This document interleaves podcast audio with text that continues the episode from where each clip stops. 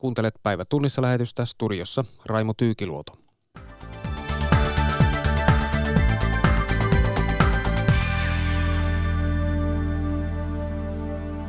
Ja lähetys keskittyy jo tuttuun tapaan hallitusneuvotteluihin, siellä syntyneeseen todennäköiseen sote-ratkaisuun sekä sunnuntain eurovaaleihin. Eurovalitentissä on vihreiden Ville Niinistö.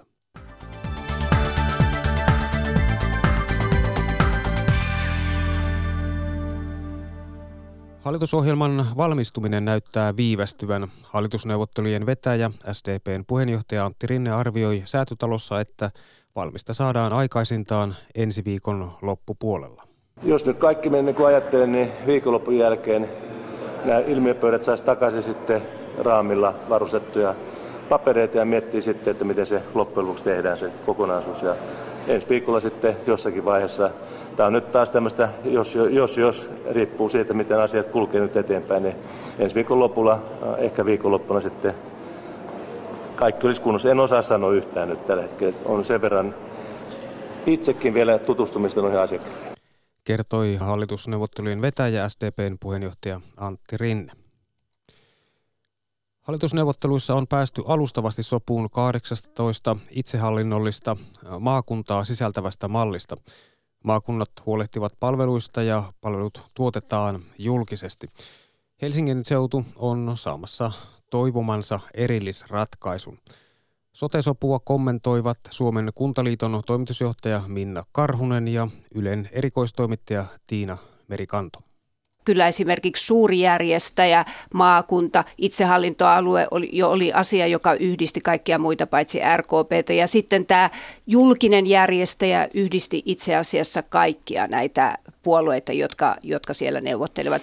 Sitten ministeri Saarikko itse asiassa sanoi jo maaliskuun puolessa välissä, eli kun sote oli kaatunut ja, ja sitten puolueet olivat esittäneet näitä uusia ajatuksia, että näyttää siltä, että neliapilat ja ruusut kukkivat sopuisasti samalla sotekedolla, niin mietin, että nyt taitaa olla sitten vihreä niitty ja leppäkerttuja ja se vasemmistoliittokin siellä. Eli siis todellakin, että, että jo silloin kaatuneen soteen jälkeen oli niin kuin nähtävissä tätä, että, että, että demarit ja, ja keskusta ainakin voisivat löytää yhteisen ratkaisun ja näin nyt sitten näyttää tapahtuneen. Niin, keskusta on ajanut maakuntamallia, SDP ja Vasemmistoliitto ovat kammonneet yksityistämistä, RKP on halunnut Vaasan sairaalalle laajaa päivystystä, vihreät on ajanut maakunnille verotusoikeutta. Kaikki neuvottelijat voittivat jotenkin.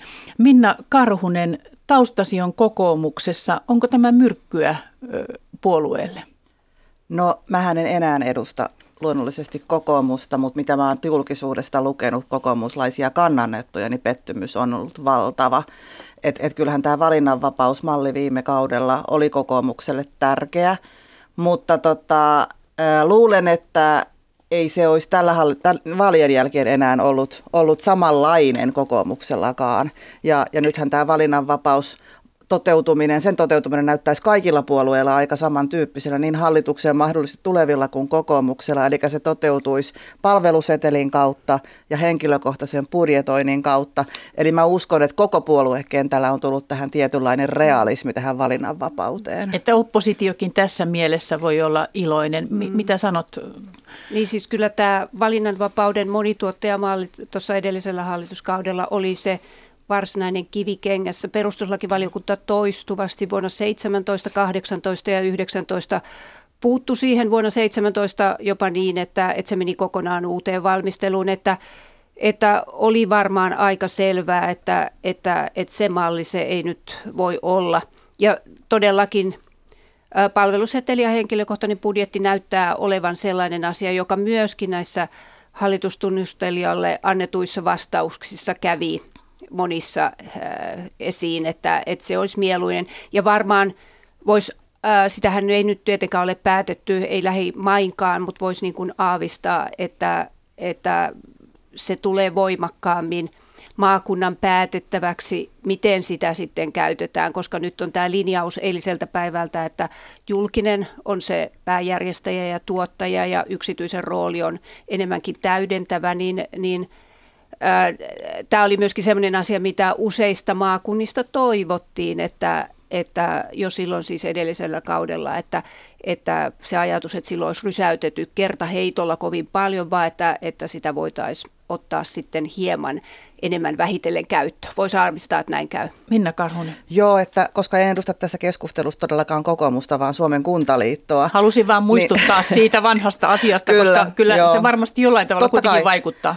No saattaa olla, että jossain ajattelussa omissa arvoissa ehkä, mutta että kuntaliiton näkökulmasta tämä malli, jossa järjestäminen on julkisella sektorilla, on, on hyvä. Eli mm. tämähän on ollut täysin vastaa kuntaliiton näkemystä järjestämisen osalta. Mutta entä tämä maakuntamalli? Mutta tämä maakunta kuntamallihan ei ole ollut meidän ensimmäinen vaihtoehto. Kuntaliitolla ei virallisesti ole malleihin kantaa. Meillähän on poliittinen hallitus, jossa on kaikki puolueet oppositiosta hallituspuolueisiin mukana, niin meillä ei ole varsinaista mallia ratkaistu, mitä me tuetaan, mutta se, että julkinen järjestäjä on todella tärkeä ja nyt se, mikä tässä on todella hyvää, on se, että me keskitytään lähinnä sosiaali- ja terveyspalveluihin, jossa ne suuret ongelmat on ja, ja sitten se, että kunnat pääsisi tuottamaan palveluita. Toki en tiedä vielä, miten se käytännössä toteutuu, toteutetaan. Siinä on vielä monta rastia, mutta et, et kunnat vähintään pitäisi saada tuottaa. Uudellemaalle haetaan erillisratkaisu, joka on ollut Kuntaliiton kanssa ja me oltaisiin toivottu, että näitä maan eri osien erilaisia olosuhteita olisi otettu laajemminkin huomioon. Meillä on monta kaupunkiseutua, jos olisi kyvykkyyttä tehdä, tehdä tuota palveluita ja järjestää palveluita. Eli haluatteko te kaikille näille yliopistosairaala-seuduille, näille viidelle isolle kaupungille tämmöisen? Me toivotaan, että kunnat ja alueet voisi itse miettiä, mikä on se paras hallintomalli. Eli jos, jos ei kaikki yliopistokaupungitkaan halua yksin näitä palveluita järjestää, siellä on paljon syntymässä alueellisia ja jopa maakunnan mittaisia, nyt tällä hetkellä vapaaehtoiseen lainsäädäntöön perustuvia palveluita. Me haluttaisiin, että ne alueet voi itse arvioida, mikä on se paras mahdollinen tapa järjestää. Niin ja siellä on siis ilmeisesti aika pitkällä jo nämä. Kyllä on ja me ollaan nyt kannustettu voimakkaasti kuntia ja, ja seutuja, maakuntia viemään eteenpäin niitä, mitkä on nyt pitkällä, koska ei ole mitään varmuutta, että tämäkään harjoitus päättyy, varsinkin jos se viedään parlamentaarisesti ja mennään ihan kalkkiviivoille seurata vaalikauden lopulla, niin on riski siitä, että tämäkin voi kaatua ja nyt ei kunnat saa jäädä odottelee. Tässä on ehkä hyvä sanoa se, että, että sekä tämä kuntien tuottaminen että sitten tämä pääkaupunkiseudun Helsingin tai Uudenmaan erillisratkaisu, niin ne molemmat menee selvitykseen ja Molemmissa on kyllä varmaan ladattu melkoisia vaikeuksia, koska, koska tuota, kummatkin on asioita, joita ei ole nyt perustuslakivaliokunnassa testattu, eli tulee nämä perustuslailliset kysymykset. Sitten jos ajatellaan tätä Helsingin erillisratkaisua, niin, niin kyllä siinä väistämättä nousee kysymyksi paitsi perustuslaillisuus, myöskin tämä kuntien tasapuolinen kohtelu. Ja sitten äh, itsellänikin herää se kysymys, että, että jos pääkaupunkiseudulle annetaan erillisratkaisu tai Helsingille tai Uudellemaalle tai mikä ikinä se sitten onkaan, niin, niin ainakin se herättää tämän kysymyksen näistä äh, muista suurista kaupungista. Entäs sitten Tampere, Oulu ja, ja äh, Turku? Keskustelijoina olivat erikoistoimittaja Tiina Merikanto ja Suomen Kuntaliiton toimitusjohtaja Minna Karhunen. Toimittajana oli Maria Alakokko. Politiikkaradion Eurovaalitentissä oli tänään vihreiden Ville Niinistö. Toimittajina ovat Linda Pelkonen ja Tapio Pajunen. Tervetuloa Politiikkaradion Eurovaalitenttiin Ville Niinistö. Kiitos paljon. Suomi on esittänyt EU-komissiolle, että Suomessa voisi jatkossa hakata metsää 83 miljoonaa kuutiota vuodessa ilman, että hakkuiden hiilinielua pienentävää vaikutusta huomioitaisiin näissä ilmastotavoitteissa – mutta kuitenkin, jotta pystyttäisiin EU-ssa sovitussa, pysyttäisiin EU-ssa sovituissa puitteissa, metsiä pitäisi hakata 10-18 miljoonaa kuutiota vähemmän vuodessa kuin Suomessa aiotaan. Niin onko Ville, onko ihan ok, että Suomi kapinoi tällä tavalla EU-ssa sovittua vastaan? No ei se ole ok. Että mä oon itse ympäristöministerin aikana ollut kansainvälisissä ilmastoneuvotteluissa ja, ja maailmalla kyllä seurataan, mitä teollisuusmaat tekee, kehittyneimmät maat tekee. Eli Suomen pitää käyttää metsiä kestävällä tavalla niin, että luonnon monimuotoisuus ei kärsi, vähennetään avuhakkuita ja käytetään kestävämpiä menetelmiä ja pidetään se hiilinielu kunnossa. Että et jos Suomi hakkaa metsiä liikaan, niin sitten kun mennään, mennään kansainvälisiin neuvotteluihin sanomaan, että hei sademetsiä laittomat hakkuut pitää lopettaa ja sademetsiä ei saa sakata enää ollenkaan, niin se, ne, kyllä siellä sitten sanoo, että no ettehän tekään paljon tee. Että tota, Että et kyllä tässä niin pitää olla vastuullinen ja kehittää enemmän korkeamman jalostusarvon ratkaisuja, niin, jotka eli, tarvitsee vähemmän puuraaka-ainetta, mutta, mutta enemmän laatua sitten. Eli ei, ei voida tätä hyväksyä, mutta kuitenkin Luke on tehnyt tutkimuksen, on tieteellisesti tutkittu, että, että kestävä hakkuutaso on 83 kuutiota vuodessa – No itse niin, asiassa niin, Luken, usko tähän tieteelliseen tämä, tutkimukseen? No ei se itse asiassa ole tieteellinen tutkimus, vaan se on selvitys, joka kokoaa varsinaisten hiilinielututkijoiden tutkimuksia. Ja siinä selvityksessä on käytetty metodeja, jotka muut tutkimustutkijat kyseenalaistaa, että, että on, tämä Luken näkemys on se, joka on niin kuin marginaalissa tutkijoiden näkemyksessä, että kaikki muut Suomen hiilinielututkijat Suomen ympäristökeskuksesta alkaen arvioivat, että hakkuutason pitäisi olla korkeintaan nykyisellään tai mielellään vähän alhaisempi. Mm. Mutta mä toivoisin, että kaikki kaikki eräs, eri osapuolet tulisi yhteen pöytään, että, että paitsi että pitää puhua hakkuumääristä, niin pitää puhua menetelmistä, että metsät ei ole vain raaka-ainetta, vaan ne on suomalaisille tärkeitä myös virkistyskäytössä, luontomatkailulle, lajistolle mm. ja silloin se, että siirryttäisiin avohakkuista jatkuvaan kasvatukseen, niin Joensuun yliopiston uusi selvitys viikko sitten oli, oli sen suuntainen, että jos hat, puita hakattaisiin vähän vanhempana ja siirryttäisiin jatkuvaan kasvatukseen, niin metsänomistaja saisi saman tulon ja sama biomassa saa saataisiin, mutta luonto ja ilmasto kiittäisi. Okei, eli pitäisi kannustaa, kannustaa metsän omistajia pitämään se metsä pystyssä vähän parempiin, pidempään. Parempiin menetelmiin ja hiilinielujen lisäämiseen ja meidän mielestä kannustimia sekä EU-tasolla että Suomen tasolla pitäisi miettiä sitä, että voisi myös rahoittaa metsänomistajille sitä, että hiilinieluja lisätään. Myös laajemmat metsittämisohjelmat, luonnonsuojeluverkostojen vahvistaminen mm. ja soiden ennallistaminen on isoja mistä, asioita. Mistä nämä rahat otetaan? EU-budjetista? No, no siis mä lähtisin sinne europarlamenttiin ajamaan sellaista metsäpolitiikkaa, jossa niin kuin myös maataloustuissa – siirryttäisiin siihen, että hiilinielu, maataloustuotteissa hiilinieluista voisi saada korvausta. Että EU-maataloustuet tällä hetkellä on enemmän semmoisia toimeentulotukia, mutta ne ei kehitä tuottavuutta, ei kehitä uusia ratkaisuja. Lihantuotanto saa esimerkiksi moninkertaisesti verrattuna ympäristöystävällisempään kasvispohjaiseen tuotantoon, niin tukia, niin tukia pitäisi siirtää enemmän siihen suuntaan, että sillä samalla otetaan käyttöön vesistöpäästöjä, vähentää tekniikkaa käyttöön ja sitten hiiltä sitovaa. Ja samaa pitäisi mm. miettiä metsäpuolella, että saataisiin kannustimia semmoiseen toimintaan, jossa talous ja ympäristöetu yhdistyy pystyy. Okay. Meillä, on, meillä on ratkaisuja Suomessa kyllä siihen, että metsäteollisuudessakin pitää päästä siihen ajatteluun, että kiertotalous ja vähemmästä enemmän irti, mikä on meidän valtavirtaa muilla teollisuuden aloilla jo nyt, että saadaan vähemmästä raaka-aineesta enemmän osaamista irti, niin tämän pitää tulla myös metsäteollisuudessa vahvemmin Hei, palataan vielä tähän alkuperäiseen teemaan, että eli sulle ei, teille vihreille ei ole ihan ok tämä 83 miljoonaa kuutiota, jota, jota Lukekin on raportissaan ehdottanut, että se on ihan, ihan ok, mutta teille se ei käy. Mutta siis jos tämä, tämä metsäkuupin... Siis tämä Luken selvitys just viime viikolla tuli esille, että siinä on virhe virheellisiä olettamia, että, että se ei nyt voi olla pohjana millekään arviolla. No niin, eli jos Metsä Groupin Kemiin suunnittelema sellutehdas sitten toteutuu, niin hakkuutason pitäisi olla Suomessa juuri tuo 83 kuutiota. Niin tarkoittaako tämä vihreiden linja käytännössä sitä, että Kemin sellutehdas-hanke pitäisi torpata?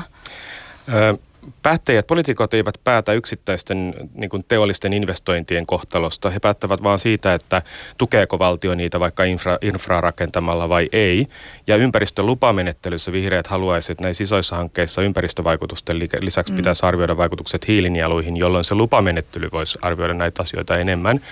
Mä näen itse niin, että tämä tämä on niin kuin isompi asia kuin yksi, yksittäinen tehdas, että metsien käyttöä, puun käyttöä voidaan vähentää sitten jossain muualla vastaavasti. Eli nyt pitäisi saada metsäteollisuus, metsänomistajat, ympäristöihmiset, tutkijat ja, ja hallitus sitten jatkossa niin yhteen pöytään miettimään, että miten juuri menetelmiä muuttamalla tämmöisiä niin kuin hakkuu syklitystä parantamalla niin, että tarpeettomia hakkuita vähennetään tai tehostetaan, niin voidaan priorisoida sitä, että mitä hakataan. Tällä hetkellä mm. valtion tuket on edelleen, edelleen siihen suuntaan, että, että hakatkaa vaan koko ajan ihan helvetin mm. paljon enemmän. Oh. Ja se pitää muuttaa, että ei valtion tehtävä ole tukea sitä, että koko ajan vaan hakataan lisää, vaan valtion tehtävä on tukea sitä, että hakataan fiksummin niin, että siitä saadaan jalostusarvoa, siitä saadaan ilmastohyötyä ja siitä saadaan luontohyötyä. Mutta hei, tässä kuitenkin siis metsäteollisuus on tosi tärkeä Suomelle. Se, se, tuo, se, se tuo 20 prosenttia Suomen tavaraviennin tuloista.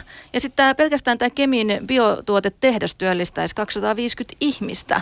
Niin tähän oh. sitten, jos, jos näitä hakkuita ei voida lisätä, niin se, se niin kuin merkitsee rahaa ja työpaikkoja. Öö, mutta niin kuin mä sanoin, niin nämä tavoitteet voidaan yhteensovittaa. Että se, että asiat nähdään mustavalkoisesti, että meidän pitää pilata ympäristö, jotta me saadaan työpaikkoja, on vanhentunut ajattelu. Että 70-luvulla, kun me alettiin puhdistaa vesistöjä, teollisuus vastusti sitä, että paperiteollisuus ei pysty tähän, että liian kallista. No me saatiin Suomeen Kemira, joka oli ennen ehkä ympäristöhaittoja aiheuttava yhtiö, niin se kehitti valtavan hyvän osaamisen vesien puhdistamiseen ja nyt sillä on maailmalla valtavat vientimarkkinat sillä. Mm. Wärtsilä on muuttunut yrityksestä, joka aiheuttaa ympäristöongelmia yritykseksi, joka on maailman johtava yritys merenkulkualan päästöjen vähentämisessä ja energiatuotannossa puhtaissa niin. ratkaisuissa. Eli meidän ajatus on se, että teollisuus, sen tuottavuus, sen osaaminen kehittyy, kun me otetaan ympäristön rajat huomioon. Ja metsäteollisuudessa tämä keskustelu on vielä kesken. Meille mahtuu jonkun verran sellutehtaita, mutta jos niitä rakennetaan lisää, niin muualla pitää vähentää puun käyttöä ja, ja mielellään pitäisi pyrkii miettimään, että mikä on se seuraava juttu sellutehtaiden jälkeen, koska koska semmoinen loputon raaka-aineiden käyttö ei ole, niin kuin ehkä, se, se ei ole niin kuin ehkä ihmiskunnan nerokkain keksintö, mm.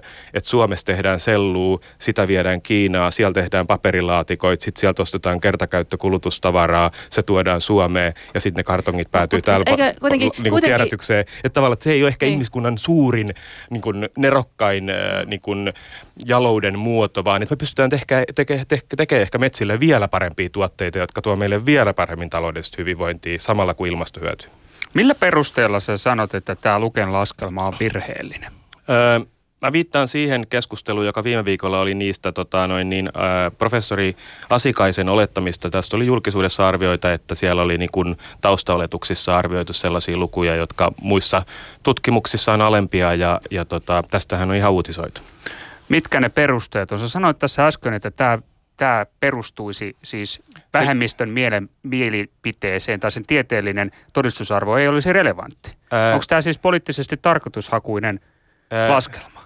Mikä tämä sun pointti nyt, nyt sun, on? Nyt sun pitää kysyä ni, ni, niistä uutisista, joita mä tässä referoin, että mihin ne perustuu. Ja mä vaan niinku referoin sitä julkista keskustelua, joka viime viikolla käytiin.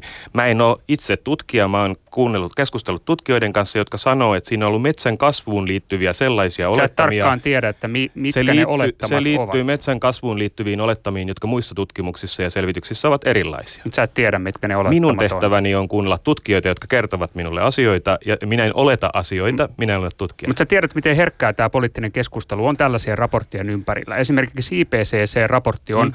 kyseenalaistettu, että se olisi poliittisesti tarkoitushakuinen. Öö, niin syyllistykset tässä tähän samaan asiaan, että sä kyseenalaistat tämän just, raportin ja sanoit, just... että se on poliittisesti tarkoitushakuinen. Tämä uutisoitiin viime viikolla, että siinä oli virheellisiä olettamia. Mä kysyn, että mitkä ne olettamat on? Öö, ne, siinä uutisoinnissa kerrottiin ne. me voidaan kaivaa se uutinen nyt esille, jos sä haluat. Mulla ei ole sitä tässä edessäni. Okei, okay, selvä tota noin, niin mennäänkö eteenpäin tässä tentissä vai jatketaanko vielä keskustelua hiilinieluista? Öö, Haluatko vielä sanoa jotain näihin? Öö, mä haluan sanoa sen, että olennaista on se, että me saadaan myös tutkijoilta yhteisiä näkemyksiä ja se Luken arvio – Mä en itse asiassa tiedä, että meillä voi olla, että tässä on useita eri luken tutkimuksia, mihin viitataan tällainen radiokeskustelu, jos ei ole paperit pöydällä, niin pitää olla aika tarkka faktoissa. Niin tota, tutkijoiden konsensus Suomessa on se, että hakkuumäärät ovat kestorajalla ja jos hiilinieluja halutaan kasvattaa tai säilyttää nykytasolla, niin hakkuiden määrää pitäisi laskea eikä ainakaan mm. lisätä. Jos Suomessa hakkuita lisätään seuraavan 10-15 vuoden aikana aiheutuvat nielujen heikkenemiset mitätöi meidän kaikki päästövähennykset muilla sektoreilla. Eli jos hakkuita lisätään, meidän pitäisi vähentää energiantuotannossa, asumisessa, ruoantuotantossa, liikenteessä päästöjä vielä paljon enemmän, jotta me päästään meidän EU-tavoitteisiin ja ilmaston lämpenemisen vastaisiin tavoitteisiin. Ja sitten kysymys on se, että okei, ne, jotka kannattaa hakkuiden lisäämistä, niin missä muualla vähennetään päästöjä vielä enemmän kuin vihreät tavoittelee? Tähän ei ole kukaan Tässä, vastannut. Tässähän on siis tilastokeskuksen mukaan Suomen kasvihuonekaasujen päästöt kasvoivat vuonna 2018. Niin miten, miten dramaattisia toimia tässä nyt sitten tarvitaan? Öö, kyllä se kertoo siitä, että tämä niin kuin, talouden rakennemuutos ei ole mennyt vielä täysillä läpi, vaan siis turvetuotanto lisääntyi viime vuonna ja hakkuiden kasvun arvoitiin olevan myös näissä luvuissa taustalla. Eli juuri nämä Suomen perinteiset murheenkryynit, että me ei olla että poliittisesti on päätetty, että turvetuotannon päästöistä ei kauheasti välitetä, koska keskusta on nähnyt, että se tuo aluetaloudelle työpaikkoja. No se aika on nyt takanapäin, koska ei sellaiset työpaikat pitkällä aikavälillä ole kestäviä, mm. vaan meidän pitää hallitusti vähentää turvetuotantoa, josta aiheutuu myös vesistöpäästöjä ja, ja se heikentää luonnon monimuotoisuutta. Ja sitten meidän pitää ottaa käyttöön sellaista kotimaista teknologiaa ja osaamista, joka luo myös niin kuin päästövähennyksiä ja vientinäkymiä. Ja silloin puhutaan sitä, että energiantuotannossakin siis aurinkoenergiaa, tuulivoimaa, maalämpöä, ja sellaista kestävistä lähteistä olevaa biotuotantoa, bioenergian tuotantoa, niin pitää lisätä, joka esimerkiksi hyödyntää kiertotaloutta ja jätteitä. Eli vihreiden mukaan nyt sitten sen lisäksi, että ei voida hakkuiden määrää lisätä, niin pitää tehdä myös lisäksi vielä nämä kaikki toimet. Kyllä, ja nämä on kaikki järkeviä toimia, koska kiertotalous on tällä hetkellä valtava taloudellinen potentiaali. Eli meillä on sellaisia yrityksiä kuin Huhtamäki, joka hyötyy siitä, että vähennetään muovin käyttöä, kehittää parempia materiaaleja siihen. Ja meillä on sellaisia yrityksiä teknologiateollisuudessa, jotka tekevät näitä vähäpäästöisiä energiaratkaisuja. Vaasan koko energiaklusteri hyötyy siitä, että Suomi tavoittelee johtajuutta näissä asioissa. Mm. Ja, ja akkuosaaminen liittyen sähköautoistumiseen, niin meidän pitäisi olla etu, etunojassa kehittämässä ratkaisuja, joissa myös akuissa kiertotalous etenee, eli akkuja voitaisiin yhä enemmän tehdä kierrätysmetalleista ja, ja vähemmästä määrästä raaka-aineista. Sen tyyppinen osaaminen, sen kysyntä maailmalla kasvaa seuraavan kymmenen vuoden aikana todella hurjasti. Alright, te olette ympäristöpolitiikassa etujoukoissa, se on selvä asia. Sen lisäksi te haluatte rakentaa feministisen Euroopan. Te, tämä teidän tavoite lukee vihreiden vaaliohjelmassa – Haluatte yhteisen Euroopan, joka kuuluu yhtäläisesti kaikille sukupuolille, täällä syntyneille ja muualta muuttaneille, vähemmistöille ja enemmistöille. Mutta Eurooppa ei ole näissä kysymyksissä yhtenäinen. Maahanmuuttoa vastustetaan monissa EU-maissa. Arvokysymyksissä konservatismi on osa EUta. Niin Ville, mua kiinnostaa nyt tietää, että tämä linja, mikä teillä on, jossa siis halutaan taistella feministisen Euroopan puolesta, niin väitettekö tai oletetteko te, että se olisi EU-ssa laajasti jaettu linja tai jonkinnäköistä valtavirtaa 28 EU-maan joukossa? Mä itse näen, että jotta me voidaan aidosti ratkaista ilmastonmuutoksen ja, ja ympäristöriskien kaltaiset globaalit haasteet, jotka ylittää rajat, niin meidän pitää samaan aikaan tehdä EUsta sellainen yhteisö, joka on lähempänä ihmisten arkea. Eli tällä hetkellä niin kuin viimeisen kymmenen vuoden aikaa EU on kuitenkin vetänyt enemmän semmoista oikeistolaista talouskuripolitiikkaa, jonka seurauksena monissa maissa eriarvoisuus ja köyhyys on jopa lisääntynyt.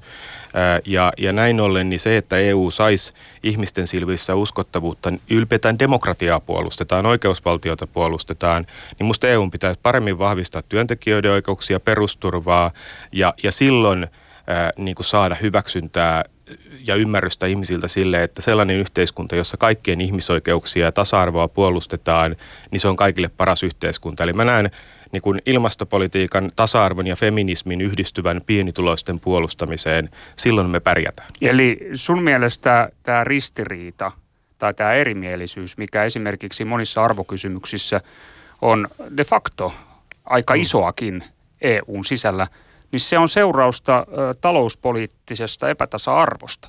Se ei ole osa tällaisia syviä kulttuurisia kysymyksiä eri unionimaiden sisällä. No siis Näin meillähän on niin kuin YK-ihmisoikeusjulitus lähtee siitä, että ihmiset syntyvät tasa-arvoisina ja vapaina ja joillakin, jokaisella on samat ihmisoikeudet ja ne koskee yksilöitä. Eli silloin mikään uskonnollinen ryhmä tai konservatiivinen ajattelu ei voi missään yhteiskunnassa, joka sitoutuu näihin arvoihin, niin lähteä siitä, että yksilön oikeuksia voitaisiin rajoittaa jonkun kollektiivisen arvopohjan perusteella. Ja kyllä mä itse näen, että EU pitää vahvasti puolustaa niin kuin demokratiaa, oikeusvaltiota ja tämän tyyppistä ihmisoikeusajattelua, mutta sen rinnalla pitää osoittaa, että, että se yhdistyy sosiaaliseen oikeudenmukaisuuteen niin, että, että silloin, silloin kun kaikilla ihmisillä on tilaa yhteiskunnassa siitä, että he ajattelevat, että minun läheiseni ja minä, me pärjätään taloudellisesti, me saadaan terveydenhuoltoa, me saadaan toimeentuloa, niin silloin se luottamus paranee ja ihmiset myös ymmärtää, että heidän ongelmansa ei voi olla jonkun toisen heikossa asemassa olevan väestöryhmän aiheuttamia. Politiikkaradion eurovalitentissä oli tänään vihreiden Ville Niinistö. Toimittajina olivat Linda Pelkonen ja Tapio Pajunen. 16-vuotiaat pääsevät äänestämään viikonvaihteen eurovaaleissa kahdessa jäsenmaassa, Maltalla ja Itävallassa. Maltalla ikärajaa laskettiin, koska nuoret haluttiin mukaan yhteiskunnalliseen keskusteluun. Petri Raivio. Herchan Salameh Katsia on 17-vuotias maltalaisnuori, joka pääsee äänestämään ensi kertaa elämässään lauantaina eurovaaleissa – Nuori mies aikoo käyttää mahdollisuutta päättökoekiireistä huolimatta. The people that are representing us in parliament do not have the issues that we are facing. They cannot see life from our perspective. Meitä parlamentissa edustavilla ihmisillä ei ole samoja ongelmia kuin meillä. He eivät näe elämää meidän näkökulmastamme, Hertzen sanoo, viitaten aikuisiin poliitikkoihin. Nyt kun äänestysikää on laskettu 16, ehdokkaatkin ovat alkaneet kiinnostua nuorista aikuisista. The fact that the voting age is lowered, I think that means that they are they care about young adults. Läheisessä puutarhassa kansallispuolueen euroedustaja Roberta Metsola käynnistelee kampanjatilaisuutta. Hänen puolueensa oli mukana laskemassa äänestysikää, koska se halusi aktivoida nuoria ja mahdollisimman varhaisesta iästä alkaen. We want our young people to be as active as possible from an early an age as possible. Metsolalla on side Suomeen suomalaisen miehensä Ukko Metsolan kautta. Robertan mielestä Suomessakin voitaisiin miettiä äänestysikärajan laskemista 18. Well, I would tell the Finnish society to trust its young people more.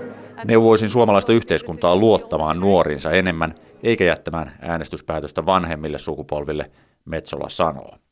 Yhteiskuntaopin opettaja Latimer Ebegerillä on näköalapaikka teini-ikäisten ajatteluun. They know very well what's going on around them and sometimes they feel a little bit upset that they cannot do anything about it. Nuoret tietävät oikein hyvin, mitä heidän ympärillään tapahtuu. Välillä he ovat turhautuneita, että eivät voi vaikuttaa siihen, Ebeger sanoo. Maltalla on kaksipuoluejärjestelmä, jossa perheet ja kokonaiset suvut ovat perinteisesti valinneet puolensa. Janine Kalejalla on vielä kaksi vuotta äänestysikään.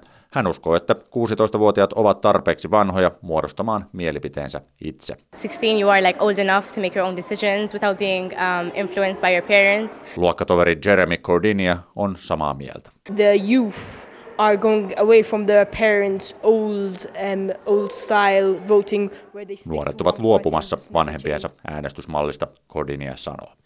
Valetteesta raportoi Petri Raivio.